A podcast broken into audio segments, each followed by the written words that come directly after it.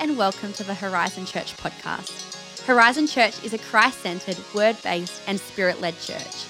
We are so happy to bring this week's message to you, and on behalf of our pastors, Brad and Ali Bonholm, and the Horizon Church team, we pray it's a blessing to you. Are you ready for the word today? Good, very, very good. Um, well, we are in a two week series called What's Your Shape? And I'll be preaching the first one. Pastor Brad will be here next week preaching number two as well, and he will be brilliant. Um, and this morning, I actually, if you're taking notes, I want to preach a message called Pictures of You. Pictures of You. Um, and, you know, um, kudos to the band that wrote the song. I don't know if it's got any resemblance to the song, but it's Pictures of You. Um, there are so many people here when Andrew and I came back home to home base at Sutherland um, that we don't know, that I felt like I could indulge myself a little bit in telling stories that people that have been around um, for a long time really already know. So, will you indulge me as I tell you a little bit about our dating story and our honeymoon, if that's okay with you? We actually grew up in this church. Andrew did go away for a little while. His mum was a kids pastor, and they went to a church out in Sydney Southwest. But um, whilst we grew up together, we actually never really were in each other's orbit. We knew who each other were, um, but it wasn't until our early 30s that he came back to Sutherland Shire and we kind of just noticed each other. Um, sure enough, he signed up for a missions trek I was leading to the Philippines. Yeah, love does funny things. He, he denies it was about me. He was just being obedient to the Holy Spirit. But it's amazing how they find themselves in the team you're leading. Um, teams are a great place to meet people, by the way. We've had a few little team romances, haven't we? Youth teams and whatnot. Um, well, we did find each other, and in that muddy, sweaty, wonderful place, which is the slums of Manila, um, he fell in love with me. Goodness knows how, because I was looking a treat um, in those slums, but apparently I was funny and relaxed. And he's like, You're not always on a Sunday. I'm working on that, you know. and sure enough, um, he fell in love and we got married two years later with a little breakup in the middle, which we won't talk about. Don't give up hope if there's a breakup, okay?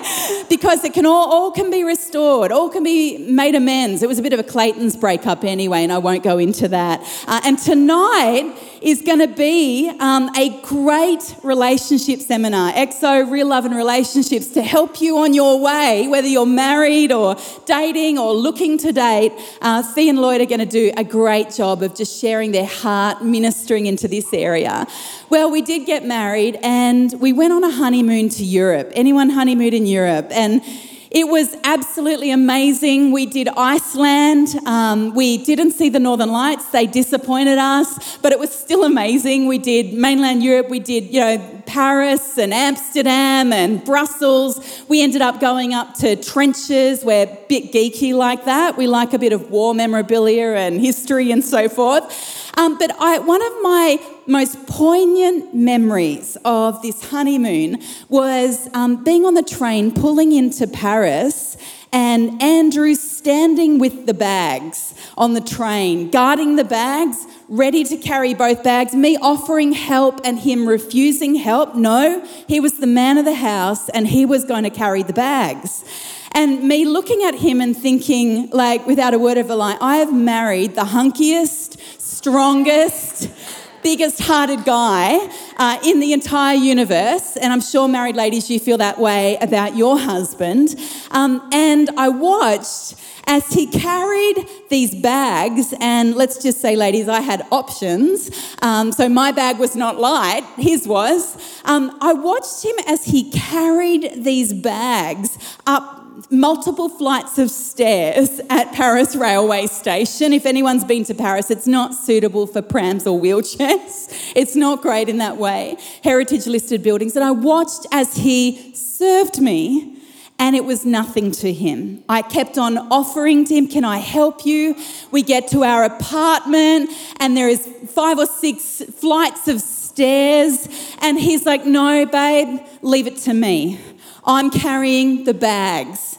and it was as if it meant nothing to him. It was light as it was light as a feather because I was his bride and he was in love. And it drove me more madly in love because service to him was an expression of his love for me. When we got back, we had three weeks before we went back to work, and I set about the task of turning Angela, uh, Andrew's batch, batch pad into um, a home. He had one cross trainer, a couch, and a TV, um, a bed that was variably made, um, and he was a he was a very he had good routines. He was a good man. I wouldn't have married him, um, but it needed some female TLC. So I set about the task of making the home, of cooking meals, of washing. Uh, and he did all of it too, by the way. I just want to make this really clear. We are an egalitarian home, okay? Lest he goes home and goes, Babe, you made out like it was like you're the only one that did this. But we made a home. We made a home out of his bachelor pad. And love fueled me. Cooking a meal was my joy. Cleaning the home was my joy. Making the bed was the joy because love just made it light as a feather for me. Well, fast forward, oh, and by the way, the only variation to all of this was going camping. I have to, with integrity, tell you that didn't feel light as a feather. That was like two forces of nature coming at each other. there is because there's two ways to set up a tent, there's two ways to pack the camping bags, there's two ways to cook the camp meals. And it's like, I, I've got to just admit that that is the variation on a theme. Um, well, one year later, almost to the day, but we told him he couldn't be born on our anniversary. Um, Oliver arrives one day after his due date. He started coming on his due date because he's that kind of guy. He's by the calendar. And he comes along, and the love bomb went off again. The love bomb just exploded in our hearts. And we are in the delivery room, and Andrew takes a hold of this baby and goes, That is me. And he was right. Oliver is all dad with a tiny little sprinkling of mum. There is no conjecture about the milkman in this one, trust me. And love just spilled too much information. May need to delete it off the podcast, okay? Shivers. Okay.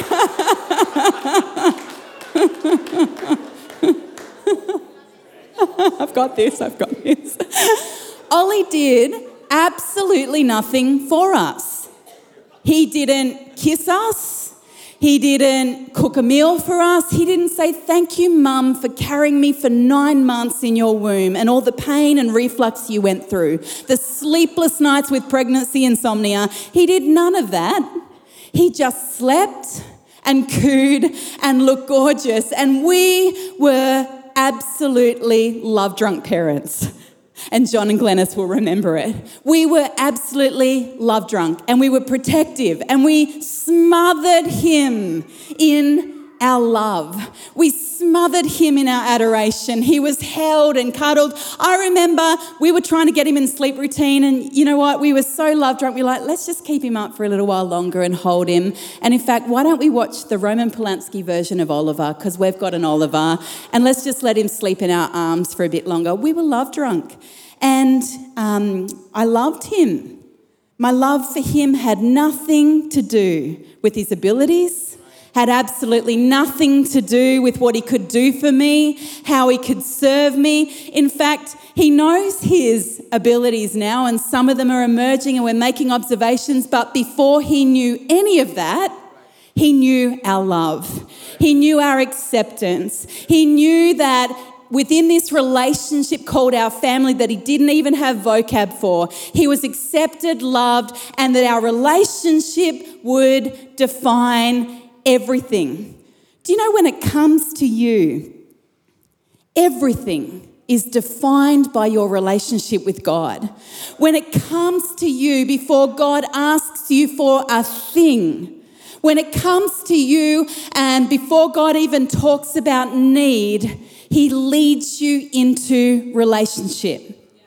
You know, two of the strongest images in the Bible to describe the relationship between God and his people are that of the bride of Jesus Christ. Unless the guys feel left out and made effeminate by that, he says that girls, we are the sons of God. The bride of Christ and the sons of God. Before you lift a finger for him, before you touch a thing for him, before he stirs your heart for service to him, it is his love for you that defines your identity. When you know your identity, you can discover your shape. But first, you actually have to have a revelation of your identity. And in fact, discovering your shape will drive your identity deeper. Revelation 19, verse 7 says, Let us rejoice and be glad and give him glory, for the wedding of the Lamb that is Jesus has come, and his bride, that's us, has made herself ready. And in fact, there's about 23 distinct references to you, not as Jesus' slave, servant, not even his friend, although it mentions that, but 23 distinct references that you are his bride, his precious bride. And to us, that means one thing beautiful wedding dress, reception. I've got a cousin here today and she's getting married next year, and no doubt she's going to look absolutely gorgeous and we're going to have a party.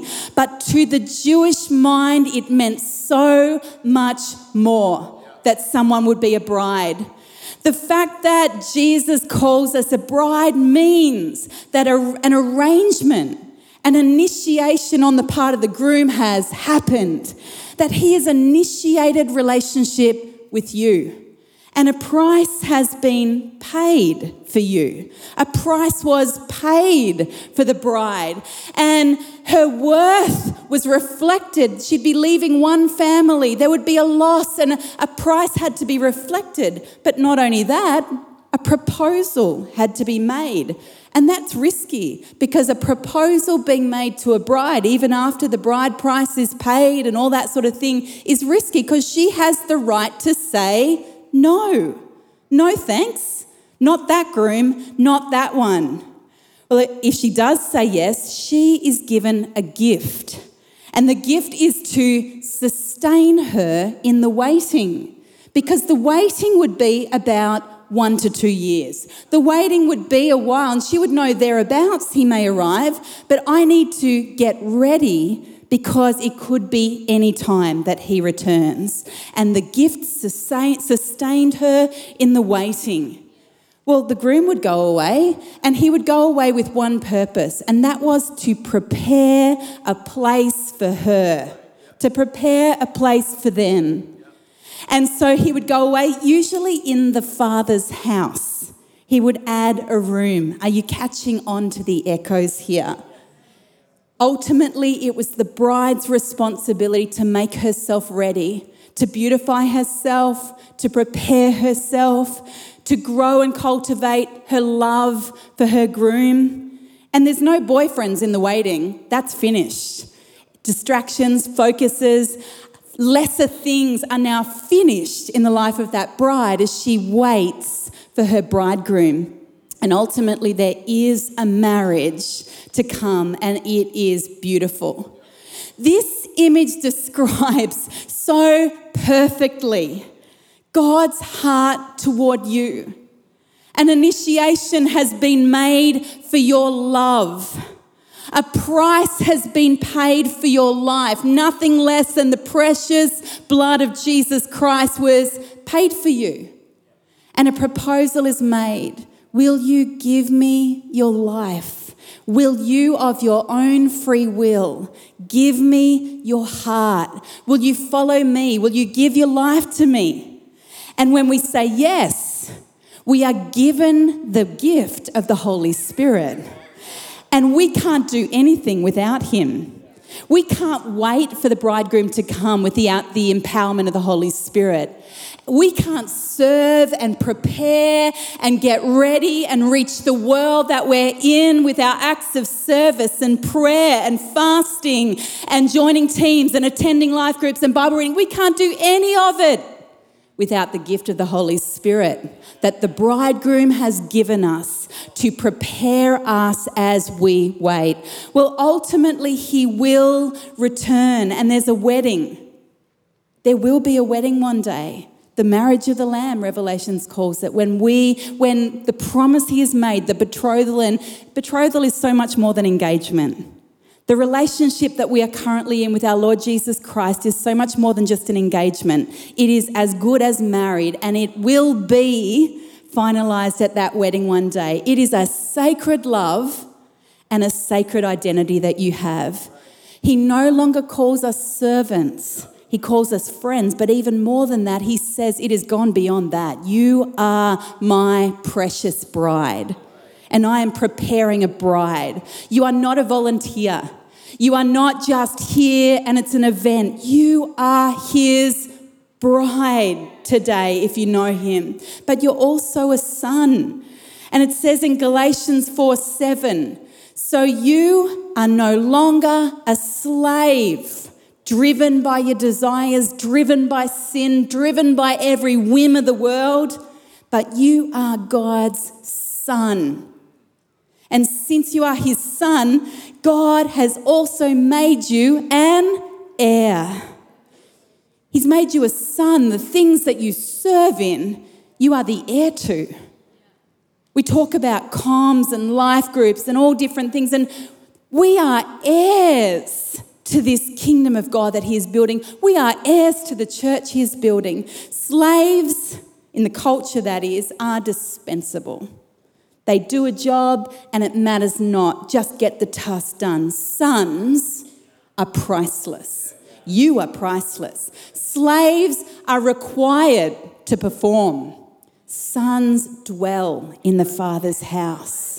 So much so, David, who is the Son of God, said, I would rather be a doorkeeper in the house of my God than dwell in the tents of the wicked. If I could just dwell at that door I love you so much, Jesus, because sons know how to dwell in the house. They don't visit the house, they dwell in it. Slaves aren't invested in the outcome. Sons, on the other hand, are stewarding their inheritance. Can you see it changes everything? You know, when it comes to serving too, I, I want to say, and it's, it's controversial, God doesn't need you but He wants you. This is the thing God is a bridegroom, Jesus is a bridegroom, God is a father. He's not Uncle Sam running a recruitment drive. He's not Lord Kitchener, if you're familiar with that sort of warm stuff, saying, We want you. No, he's a father saying, I love you. He's a bridegroom saying, I am passionately in love with you and I'm waiting for you. Will you wait for me? He doesn't need you, but he wants you. And in fact, he created you to co labor with him, to partner with him. You know, with Andrew, being married to Andrew, everything is better. Everything didn't just get 50% better with two 50s coming together to make 100. There was an exponential effectiveness and love and desire and exponential fruit in being married to him. And that is what it's like with God that we co labor with him that there is a passion. John 15, 16 says, You did not choose me, but I chose you and appointed you that you may go and bear fruit and fruit that will last. You know, He wants to do it with us, His bride, His sons. One of my sons loves to help, and it's not always helpful. The other one's even growing in the grace of the desire of helping. And with the one that likes to help, I cook with him. I've made it my mission to teach him five meals so his wife inherits a great husband that can cook. And he helps me cook the butter chicken. He helps me cook cookies. He helps me cook stuff. It's not always helpful, but I love doing it with Him. I love spending time with Him. I love it when He makes the mess that I have to clean up. I would much rather go slower and do it with Him than without Him. I'm super efficient. I can whip through that sucker pretty quick. I can scream in from getting home from work with the kids, and I can get the dinner on the table, and I can get it done. But I love slowing down and doing it with Him. I love it when He attempts to vacuum. I love it when James and Talia come over and I'm on limited time and I'm like, Harry, you can do the vacuuming. Oh no, I've revealed the identity of the helping son. Keep it between us, okay? And he whips around, and I'm like, Andrew, can you go and fix up what he didn't? I love it because I want to do it with him. The problem for us when it comes to serving is that identity gets blurred. When identity gets blurred, service becomes a burden. When identity gets messed up and muddied, when you are no longer the bride and the son, when it's no longer a heart revelation that Jesus, I am yours, you love me so much, you'd pay a price of your blood and body for me, that is when service becomes a burden. When slaves become sons, uh, when sons become slaves, something groans on the inside. A wrong view of God and ourselves will cause our serving to be a burden that is too hard. It'll change our attitude. It'll change our heart motivation. We start serving to earn His love, revealing deep at our core, we never really believed it was free anyway. We serve, we, we get hurt in service, and our identity gets damaged and we fear serving again. I just think I might sit this one out. It hurt last time because identity, identity was attached to it. Competition and comparison, it becomes I need to be seen. And what's the point of me doing it? They can do it better. And the comparison's painful. Identity, it's an identity issue. I want the credit. I desire to serve, serve, serve, and I've served, served, served for all the years of my life, and nobody's ever paid me for it. Nobody's ever complimented me on it. What did I get out of it? I feel owed. And suddenly, he's no longer a father and a bridegroom, he's a taskmaster. I feel owed, the second son, we feel owed, and we give up because we lose heart and we feel like it's not worth it. God, I can see so many problems here. I this just feels like too much. I don't even think it's worth contributing, God. I don't think it's worth serving. And we lose heart. Some of us, we don't even need Jesus anymore in our service. We're so good at what we do. We're so professional. You know, Jesus talked about the disciples came to Jesus and said, you know, we uh, people came to him and said about his disciples, you know, they couldn't cast this demon out. And it's almost as if Jesus was saying, this one, this one comes only by prayer and fasting because you have to seek the power of God. You can't do this in your own strength. You can't do this just by screaming louder, asserting more authority. You actually have to seek my power. Some of us, in all areas of service, even in our home, our life group attendance, our serving in our profession midweek, we don't even need Jesus anymore. We're not even asking Him in the car on the way to the work. Holy Spirit, would you work through me as I serve you today? We feel abused, we lose our love, we misunderstand the intentions of the Father, and we earn His love rather than serving from a place of knowing His love in all areas. If I could have the keys up, that would be fantastic. We lose our identity you know, Martha had an identity issue. It was not a rostering issue in the home with Jesus. It was not that Mary forgot that she was on the roster. It wasn't that there wasn't enough helpers in the house that day. It's just that Martha was becoming martyr. Martha was becoming someone that lost her identity. And instead of serving Jesus, with two minutes of her attention. Instead of actually finding out from him, he didn't want the five course meal, he just wanted her and a bit of pizza. she found her identity in serving, and it made the house toxic for other people. Mary, however, Mary found her identity and from that served Jesus with the one thing that was needed. One thing. We have to establish when it comes to service our identity as the bride and the son. It starts with love. My marriage and the service that came with it started with a covenant that says, I will love you until death do us part. Service emerges out of that place of love. My sons could do nothing for me, and their ultimate service within our family and society will actually be founded in the love and acceptance they found in their parents, who loved them before they could do anything. I really believe this morning, you know, we are going into this two week What's Your Shape series. Can I just say to you, God wants to restore His bride. He wants to restore identity in His bride. He wants to get the heart right. He wants to show you again how committed He is to you. Restore your heart. In the story of the prodigal son, and it's a powerful story of two sons who lost their identity. We think it's one son. You know, one son says to the father, You mean nothing to me. All I want is your money. In the ancient Near East, what he did in taking his inheritance was as good as saying, Dad, I'd prefer you dead, essentially.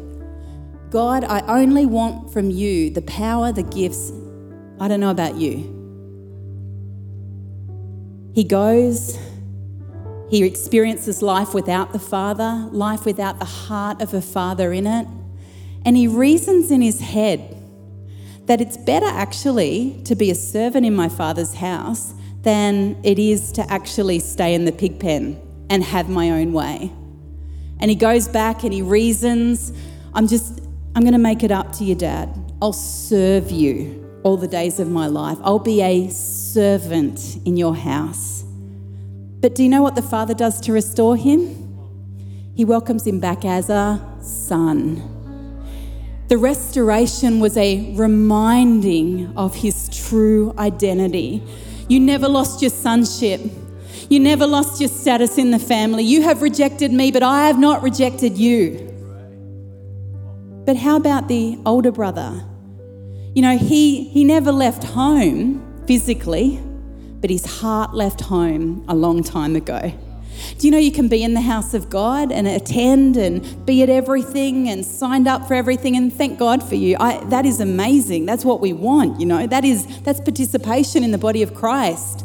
But your heart can walk out the door while your body's still here. And God, for the second son, restores him too and reminds him all that I have is yours. You are me. I am you. You're my son. Let me remind you of your identity as well. There's a restoration. You know, when it comes to service, and, and I believe that service is part of God helping you discover your destiny. Service will fulfill you, you will make friends doing it. God's given you gifts to serve. But do you know before any of that, you have not come to serve Jesus? He makes this grand statement that he has come to serve you. Isn't that profound? It says here in Matthew 20 28, for even the Son of Man came not to be not to be served, but to serve others and to give his life as a ransom for many. We're not serving him, he's serving us.